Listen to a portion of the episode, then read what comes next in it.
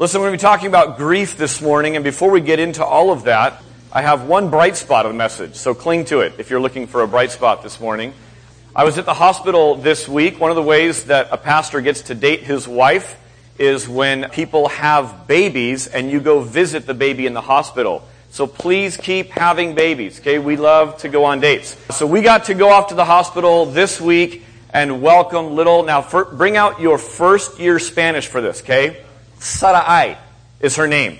Sarai Hurley is, uh, has been born and she is healthy. Mom is doing amazing. They plan on being here second service, so awesome to, to have that going on. I was asked actually while I was there, how often do you go to the hospital? And I said, well, you know, a fair amount, I suppose.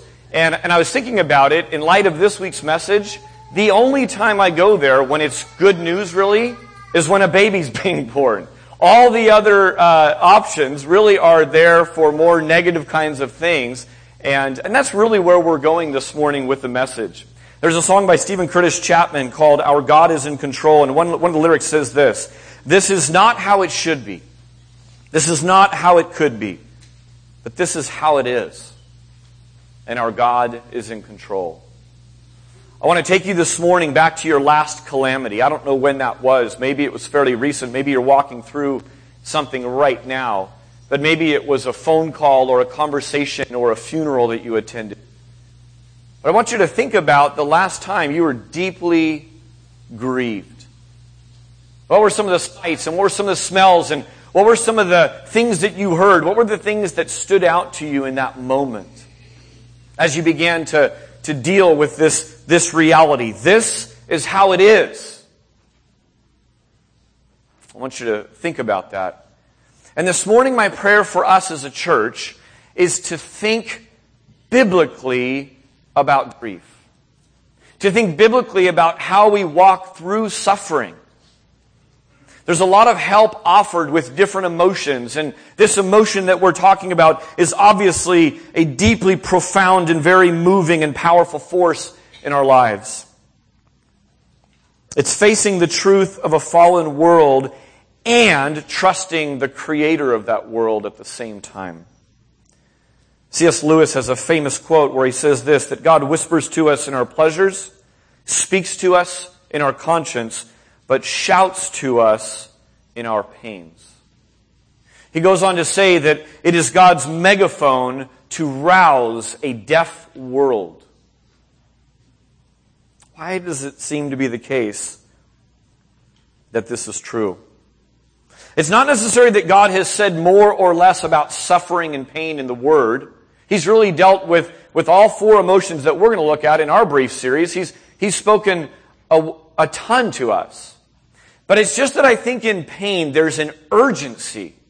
And sometimes in our suffering, there's a removal of this, this veneer of self-reliance that we can walk around thinking that we're, it's up to us, thinking that we're somehow in control. When our world caves in, that's taken away. We realize that's not true. And so many of us seek God and maybe obey God most intently when we're walking through our dark night of the soul. Now, grief has kind of a growing effect. In my 20s, I was, uh, I was a full-time student. I was working two jobs and I was involved deeply in ministry. And my hobby, uh, I didn't have much spare time, but when I did, my hobby was breaking down in my old beater car all over San Jose. That's really how I spent my free time. And one such time, I remember the date was April 15th because I broke down in front of the post office on Meridian, Meridian and Hamilton. And I remember it was April 15th because it was jam packed with people getting their tax returns in and there was a police officer out there directing traffic. And there I was broken down. And so I was able to call my then girlfriend, Becky, and, uh, and she graciously came and she was going to rescue me.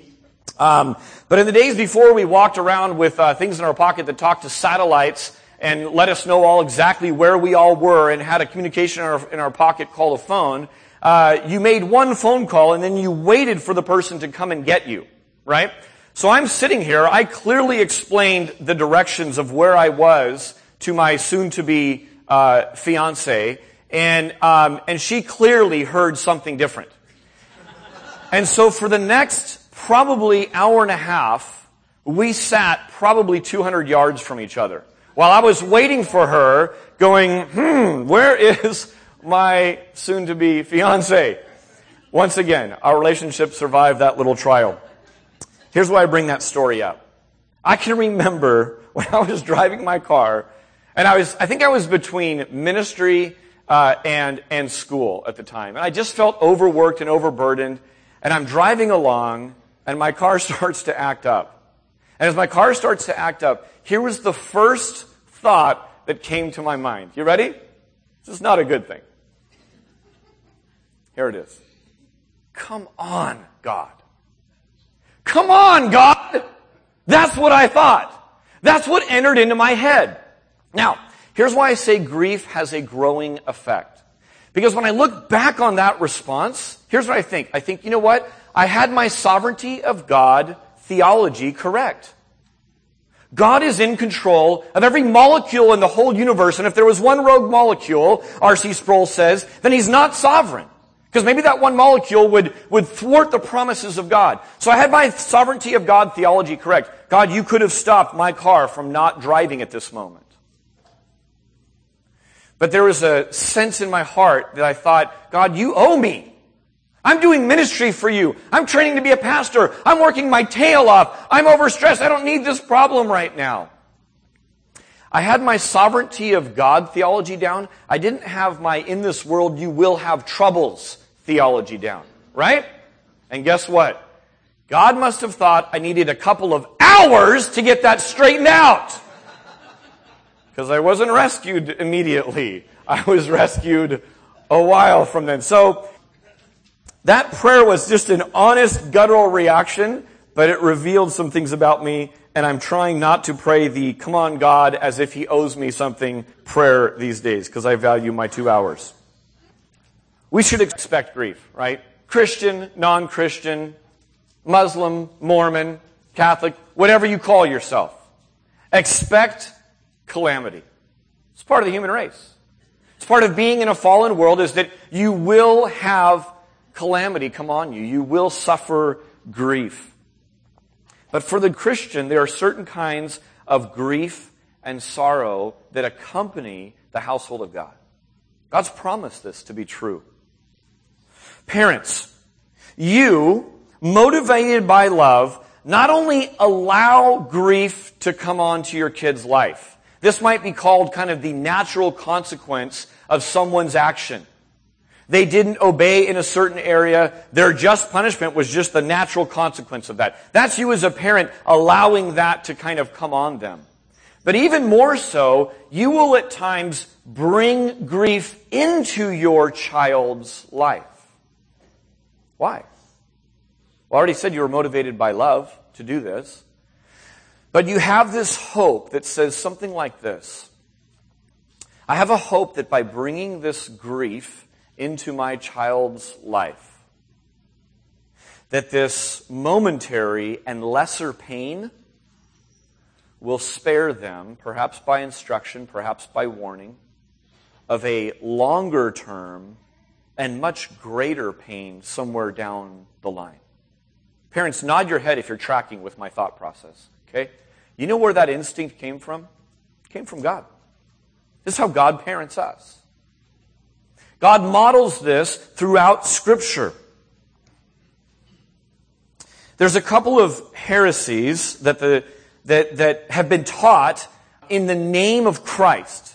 In the name of Christianity, there are some mistakes about grief that have been taught. Let me take you way back um, several hundred years to a time when, in church history, grief was seen as a virtue. And catch this, people went out of their way to experience more grief. Aren't you glad we're not in this era anymore? Yeah. Go back and read about it for yourself. There was a season of time where people would quite intentionally bring grief into their life. Sometimes it involved self-beating. Sometimes it involved some, some long journey. Sometimes it involved uh, some sort of removal or denial of certain basic things to live. And so it was thought that it would be a virtue if you were grieving. Now, this was shown to be a heresy, And it really ties into something that's wicked. It's actually demonic, and it's called works theology. The mindset is this. God didn't accomplish the forgiveness of my sins on the cross, as the Bible teaches. Instead, the cross needs some help. And that help is going to be me helping God help punish my sins. And so it's a demonic, God dishonoring heresy to say that I somehow punishing myself for the sin that Jesus rightfully took the punishment for is going to somehow help the process out. It's me saving myself rather than trusting wholly and completely on Christ. Furthermore, it keeps people in bondage while it robs Christ of glory. Now there's a second kind of grief, and that is happening today in spades. I would say it's equally destructive, and it's this. No grief ever should be going on in the life of a Christian. I decided this week to type in the name of a famous person who obviously is getting lots of um, lots of followers, and I thought this guy seems to be a superstar in Christianity. I'm naive. I want to know what, what does Christianity have to say about grief, and so I typed in his name, and then I put the word on grief. Here's some of the sermons that came up. You ready? Be positive or be quiet. The key of this message was don't speak about bad stuff, including your grief, because when you talk about it, you just give life to it. So don't even talk about it. Here's another one. Say no, capital N-O, to your feelings. Here's another one. You can handle it. Here was the gist of that message. Nothing is too difficult for you. Here's another one. Why you need to cheer up before things get better. The gist of this message that I took away, help yourself to a better tomorrow. Now this is nonsense theology that finds no home in scripture at all. The thought process behind many people is this. If you are experiencing grief, you either A, aren't a child of God, or you don't have enough faith, or you're doing it wrong. What's the result of that? More grief. I'm doing it wrong. I don't have enough faith. How do you know when enough faith is enough? What did Jesus teach? It's not the size of our faith, but the object of our faith, right? It's the faith of a mustard seed.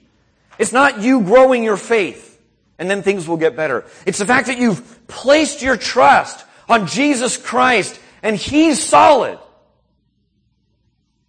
So it's another heresy. Demonic and destructive. Jesus taught clearly you can't pull yourself out of a puddle of anger, much less escape an ocean of guilt, an ocean of bitterness, an ocean of envy. You can't handle it, was his teaching. But I can. God can handle it. He created feelings. His ultimate goal isn't your happiness or necessarily a better tomorrow here on earth, but your holiness. These are the things that I find in Scripture. Not this notion that says you shouldn't ever experience grief in this life. Well, here's the truth. Healing is available to us here today. Many people suffer at the hands of these, these so-called physicians and it's not helping. It reminds me of a, of a woman in Mark chapter 5. She had this discharge of blood for 12 years. And it says, who had suffered much at the hands of many physicians and had spent all that she had and she was no better, but rather grew worse. I wonder if you can relate. I wonder if you've invested time and effort and dollars into therapy and books and group sessions. And not only is it not getting better, it appears that your grief appears to be getting worse. Here's the encouragement. You know what this woman did? This woman, it says, had heard reports about Jesus, but one day he's walking by and her head and her hand agree to trust in Jesus. And you know what she does? She does one simple act of faith, mustard seed like. She reaches out and she just touches the edge of his cloak. but it's a touch of faith. And in that reaching out, you know what happens to her? She's healed. Her head and her hand agree to trust just a little bit, and she's healed. Friends, that's available today. Maybe some of you have heard reports about Jesus, but you've not had your head, and hand agree to reach out and trust in Jesus. Today it's available. The way God comforts us is both with compassion and with instruction. He addresses the head and the heart. I want you to turn in your Bibles to 1 Thessalonians this morning. I'm going to look at a, at a single passage of Scripture. And while you turn there, of all that I could say about grief, of all the Bible talks about, I want to bring it back to this theology of God's sovereignty and build off of that this morning. Because that one massive truth is what's needed perhaps most in our time of grief and pain and suffering. As the sovereign God, God is proactive in our pain while we are always reactive in our pain. God is proactive in our grief. We are reactive in our grief. There was a conversation that happened two days ago. My wife and the two little ones are out um, to eat. And as we're sitting there, uh, mom gets up to leave, and Kaya says this Where did mom go? Me. To get more napkins. Kaya says this Oh, is that so we won't spill?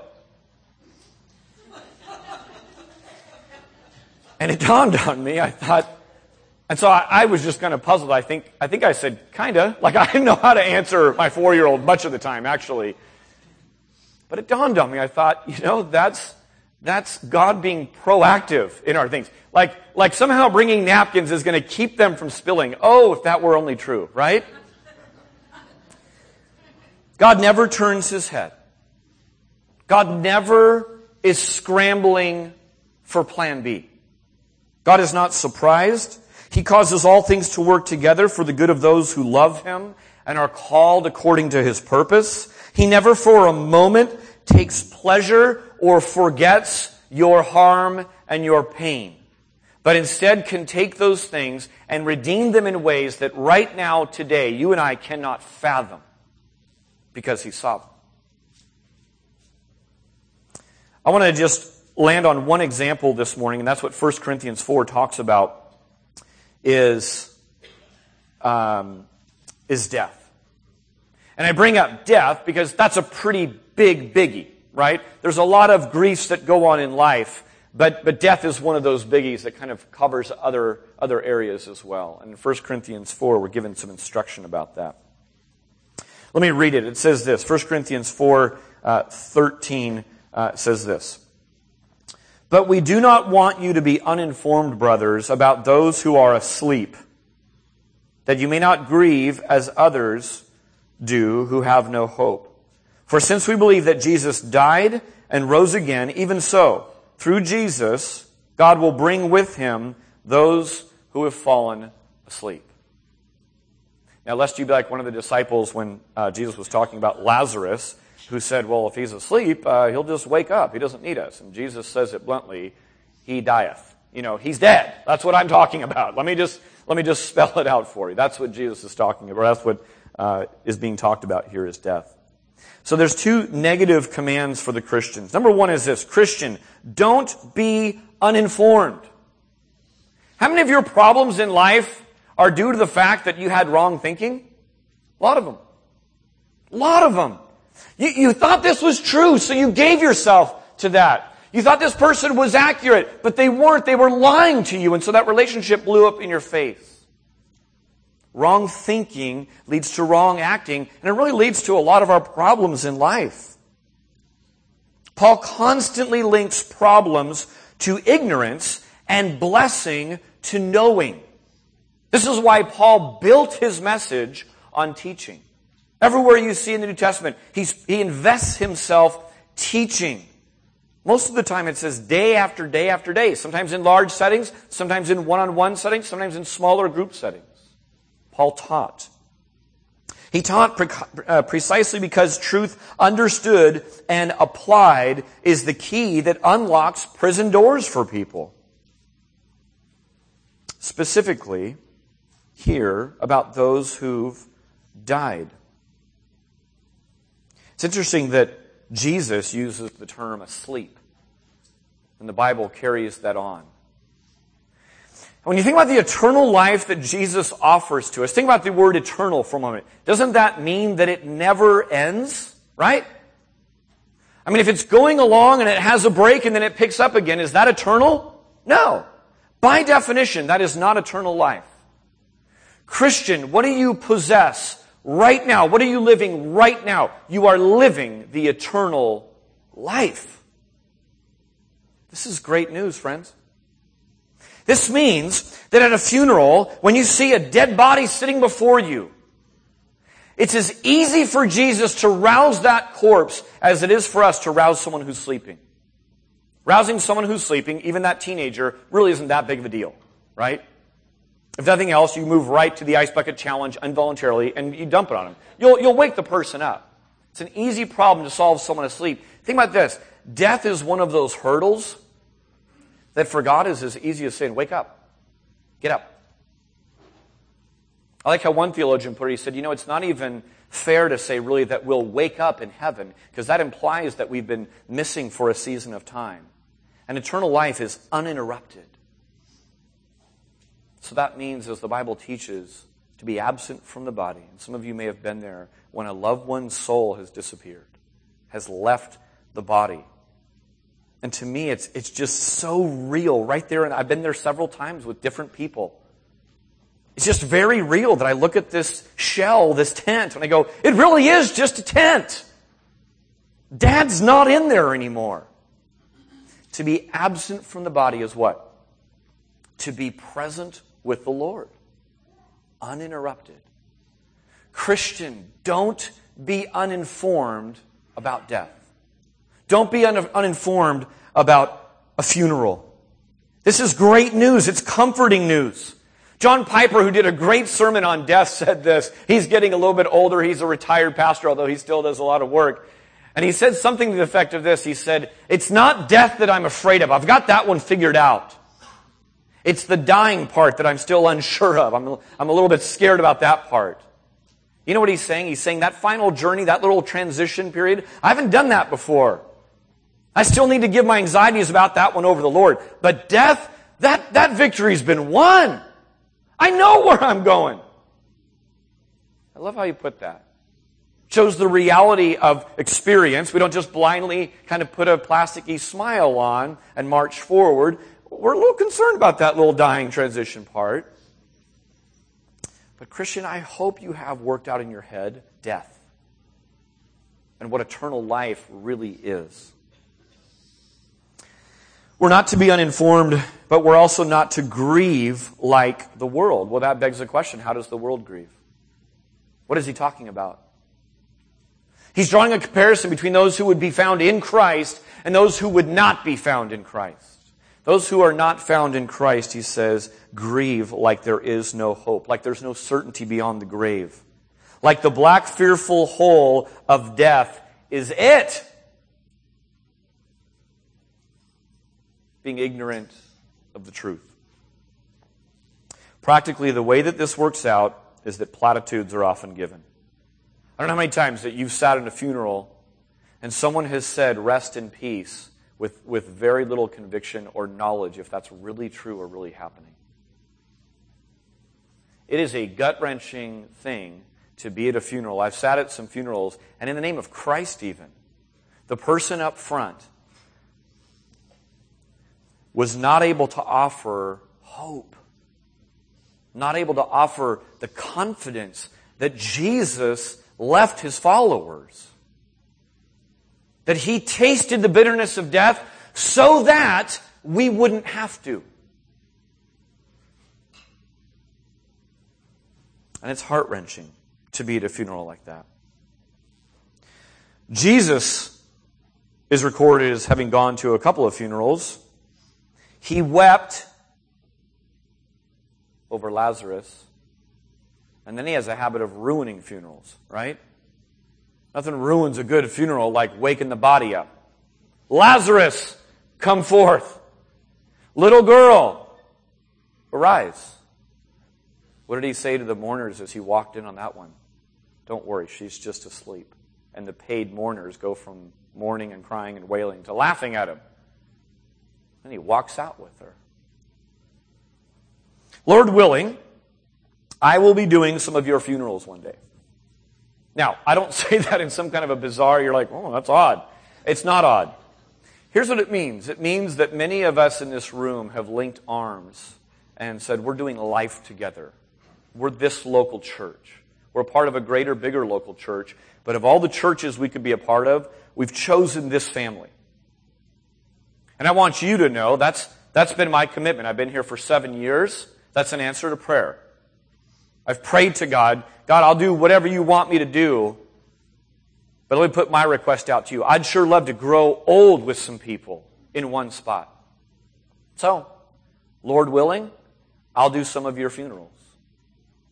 And at a Christian funeral, here is the difference. A Christian funeral is kind of a fruit salad of confidence, joy, sorrow, gain, loss, and it's all kind of mixed and tumbled together. Do you know that there's joy and laughter at a Christian funeral? Because we celebrate the victory. Bob's not doing so bad right now. Bob's troubles are over.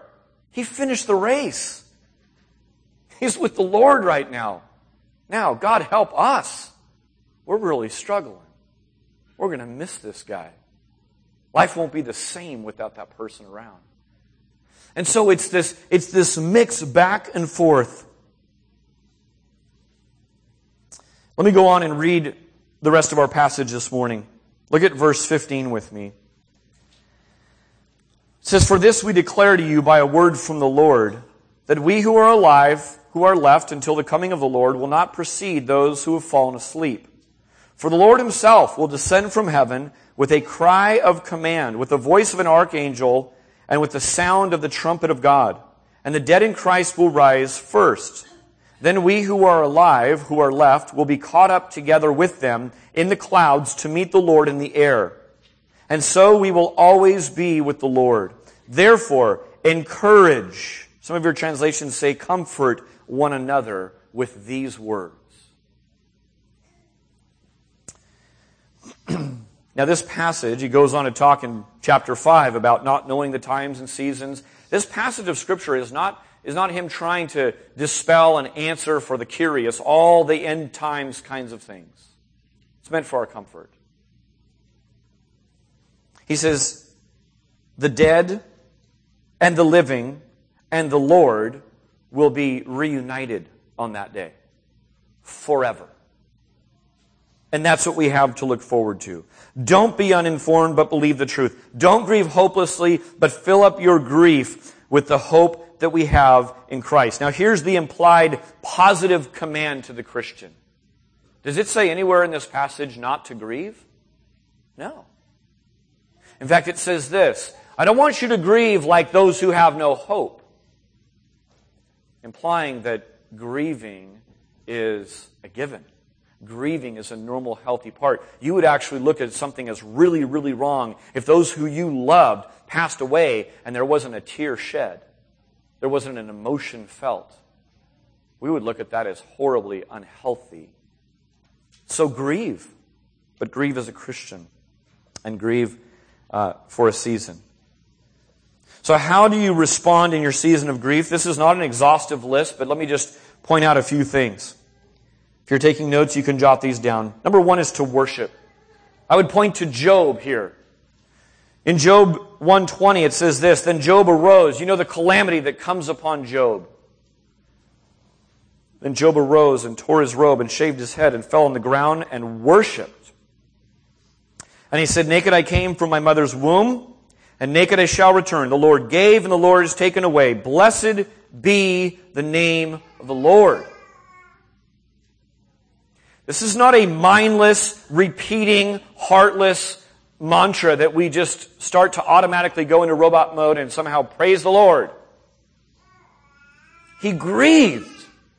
The robe and the beard bit. You know what that was? That was the outward sign expressing this to the whole community. I am in the darkest throes of despair right now. And I'm going to worship my God. Blessed be the name of the Lord. He feared God. Remember last week? He feared God and His will and His purposes and His care above His own comfort, above His own pleasures in this world. We know that by His actions.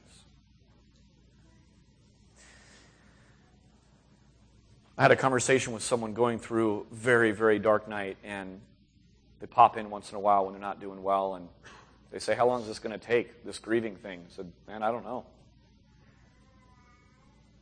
But I'm here for you. We're here together. He made this comment to me. He said, You know, sometimes people ask me if, uh, why, why um, I haven't turned from God. And he said, You know, for me, uh, of all the times when I turned from God, why on earth would I turn from Him now? Now's when I need Him the most. So this guy in his pain, and he's experienced a lot of it, has continued to go to church. He's continued to be part of his community group. He's continued to have personal devotions. He's continued in his giving and in his ministry and in his prayer. You know what he's done? He's continued to live as a Christian. This sermon was written with a guitar in my hand. I had my guitar out a lot this week. We learned a few weeks ago, just a reminder worship isn't singing, it doesn't equate just to singing. Aren't you so thankful for the gift of music? Especially in our grief. There's something about all these songs in the minor keys that give voice to our pain. And there's a comfort and a cleansing that goes on with that. There's a whole book in the Bible called Lamentations. Did you know that? Laments. I went and counted it afresh this week. There's 58 of the 150 Psalms that you could classify as songs of lament, songs of grief. These are the lyrics of the dark night of the soul. David wrote many of them. He's moaning, he's sobbing, he's wailing. Over what? Over sin, over death, over family infighting, over being wrongly accused, physical danger, wickedness in the culture. Sound familiar? I mean, these are our griefs, are they not? And here's the scripture modeling for us, showing us how to enter into that and cry out in those moments.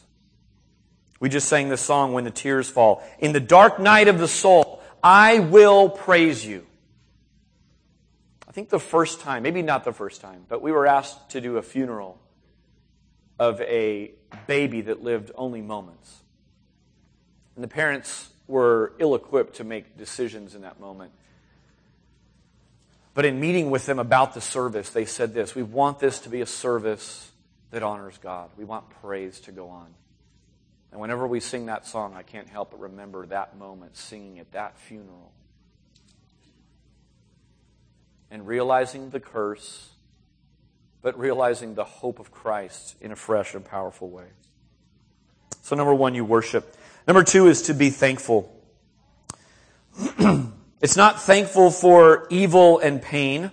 We've already busted that myth. That was the old days where you somehow thought it was a virtue to be in pain. But instead, trusting God to work out good and His glory, our good and His glory, in His time. And that's the tough part sometimes. Thankful that He is. Remember Psalm 46 from last week? Thankful that He is, first of all, but thankful that He is our strength to move forward. Thankful that He is our fort that we can retreat back into, and thankful that He's an ever present help in our time of need. Romans 1 talks about a mark of the godless. You know what it is? They refused to thank God. Now you might be hearing me and say, well, that's completely unrealistic. Who lives this way? Who's thankful in all circumstances? Who actually worships in their calamity? Sitting at my desk, if you're facing kind of my computer off to my left, is the program from my dad's funeral. And on the cover of that is an awesome shot of my dad because it looks just, it, it, just that natural smile that he had most, most of the time. And underneath that picture reads Psalm 118, 24. It says this This is the day that the Lord has made. I will rejoice and be glad in it. Now, that's a perfect verse for my dad for a number of reasons. One is, that's how he woke us up on Sunday mornings for church. My dad couldn't sing, and so to get him to stop, he would sing very loudly, singing this little tune over us. But more than what he sang is what he lived. And you might think that's unrealistic to, to, to think someone lives that way. I watched it. I got to soak in that, marinate in a man who lived that way. And I took notice of it. Number three is to be humble. One of the things that's common but not acceptable in our grief is this shaking our fists at God, putting God on the stand, firing off questions to God. I know it's tempting to lash out, but it isn't true and it isn't helpful. Next week, the emotion we're going to go after is doubt. So we're going to expand on this a little bit next week. But let me just say this God is awfully patient with us. He really does give a lot of allowance for this. Even in the scriptures. God, where are you? How long, God? Are you even there? So there's an allowance for it. But it's not acceptable.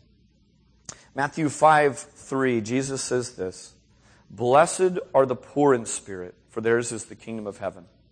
Blessed are those who mourn, for they shall be comforted. Blessed are the meek, for they shall inherit the earth. I don't know about you, but I read that list, I go, that sounds like a list of the cursed rather than a list of the blessed. Jesus modeled humility. He's teaching us something, isn't he? God opposes the proud, James 4 6 says, but what does he do? He gives grace to the humble. When do you need grace? In your time of grieving. While you're ranting about putting God on the stand, questioning, you know what you're not doing? You're not receiving from the Lord. God opposes the proud but gives grace to the humble. Humility, I think, is both a proper response of suffering, but it's also a fruit of suffering. One of the things that you walk away with in a deep time of grieving and suffering is humility. I wasn't in as control as I thought. I'm not as self reliant as I had made myself out to be. I can't handle this. That's a great lesson to walk away with. Next is to trust. Grieve and trust. Much of our life is a test, and severe suffering and grief are a little bit like midterms. Some of you were with us in the James series. We called it Do or Dead. It talked about faith and action. And one of the messages talked about not just surviving the good, bad, and the ugly, but thriving in it. How can we thrive in the good, bad, and the ugly? We talked about the idea that when we know what our trials are producing, that helps us. God, this is painful right now, but I trust you.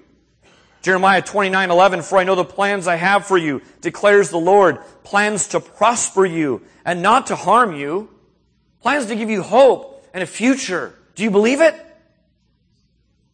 In your grief, it's tested. We came up with some cowboy wisdom, which we affectionately called cowboy's dumbs. Here was the one for this week. When you lose, don't lose the lesson. God doesn't waste our pain. Our sovereign God isn't surprised by it, and He does not waste it. If you're in pain, maybe part of your prayer is God, I want to soak out every ounce of what you've got for me in this. I want to stay here as long as you think it necessary. I don't want to clamor off it as quick as I can and miss what you have for me. Secondly, was to run to Jesus in your trials and not away from your pain. We're so averse to discomfort. I mean, we're Northern Californians, for Pete's sake, right? We, we want the weather perfect. We want things comfy. We have a pain aversion. But if we live our life ever running and skirting pain, we're, we're going to end up in some places we don't want to be. Instead of running away from your pain, concentrate on running to Jesus. 1 Peter 1 6. Just write that down. 1 Peter 1 6. In this you greatly rejoice. Though now for a little while you may have had to suffer grief in all kinds of trials.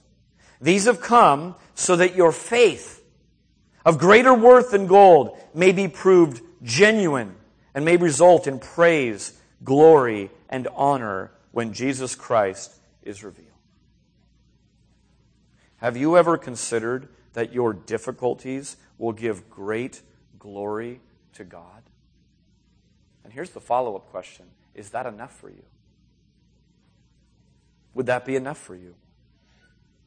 I think about Joni Eareckson Tada and Brother Yun and Corrie ten Boom and Jim Elliot and Brother Andrew. These are all phenomenal men and women of God who lived incredibly grievous lives here on earth.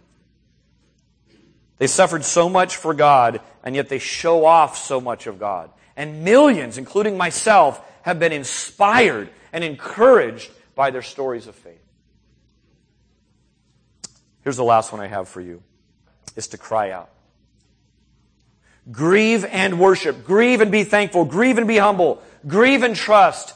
And grieve and cry out to God. If God is sovereign, do we still cry out? Yes. It's not an either or, it's a both and. God is sovereign and you cry out to Him. Trust implicitly in God's control and pray, cry, nag, talk to God about it.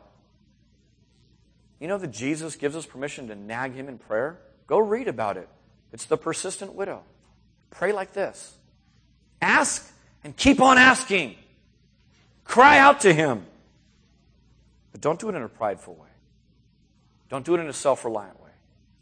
Don't worship your comfort as you do it. Cry out to Him with, with these other areas in check. Let me invite the band to come up right now. I'll close with this. All of these things would be fruit of the Spirit, it would be evidence of fruit of the Spirit. And I'd say it's impossible to, to do it this way uh, without His working and empowering. You may have been in the woods and seen a sign like this on the side of the road asking if your home is ready. Are you prepared for a wildfire? And it talks about clearing your home of debris.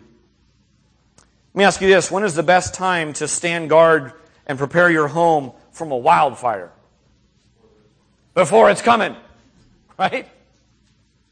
When's the best time to prepare, to prepare your soul from allowing the emotion of grief devastate your life?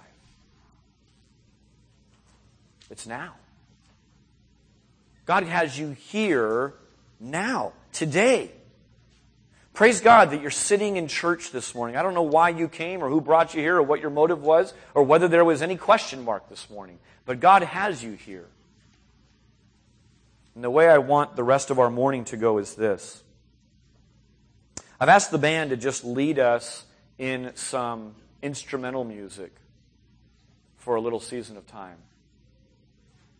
And in that time, what I want to have happen is for us to be able to comfort one another, to pray for one another. Just listen to 2 Corinthians chapter 1 verse 3. Blessed be the God and Father of our Lord Jesus Christ, the Father of mercies and God of all comfort, who comforts us in our affliction, so that we may be able to comfort those who are in any affliction with the comfort with which we ourselves are comforted by God. You know what that verse is telling us? God is here to comfort you, and one of his means is the person on your left and on your right. We are to pass on the comfort that we've received from God. We're a steward of that, and we, we now get to pass it on to other people. So this morning, there are hurting people in our midst. I wonder if you'd be so brave as to while the music plays, you could do one of a couple of things to indicate that.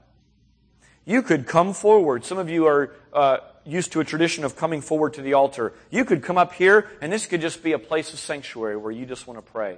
If someone comes forward, would another one of you come and just put your arm around them? That sounds like a really giant step for some of you. And you say, wow, as much as I'm hurting, I don't think I'm going to do that. We're going to shut the lights off. It's going to be a quiet, intimate place. Some music's going to be playing. Here's what I'd ask of you Would you just raise your hand? And leave it raised until someone else comes and takes your hand and comes and sits with you. God's given us feet that can move toward the hurting. God's given us arms that hold. God's given us ears that understand. God's given us tears that speak. And God's given us lips that sometimes just remain quiet and sit with someone. We don't need a giant counseling session in here. We need someone sitting with the hurting. So, church, be the church this morning and go do it. There's already a hand up over here. Let's begin that right now and uh, as the band plays. Father, thank you for this morning. And God, thank you for comforting us, not just with words and instruction, but with compassion by entering in. We praise you and thank you for that. Amen.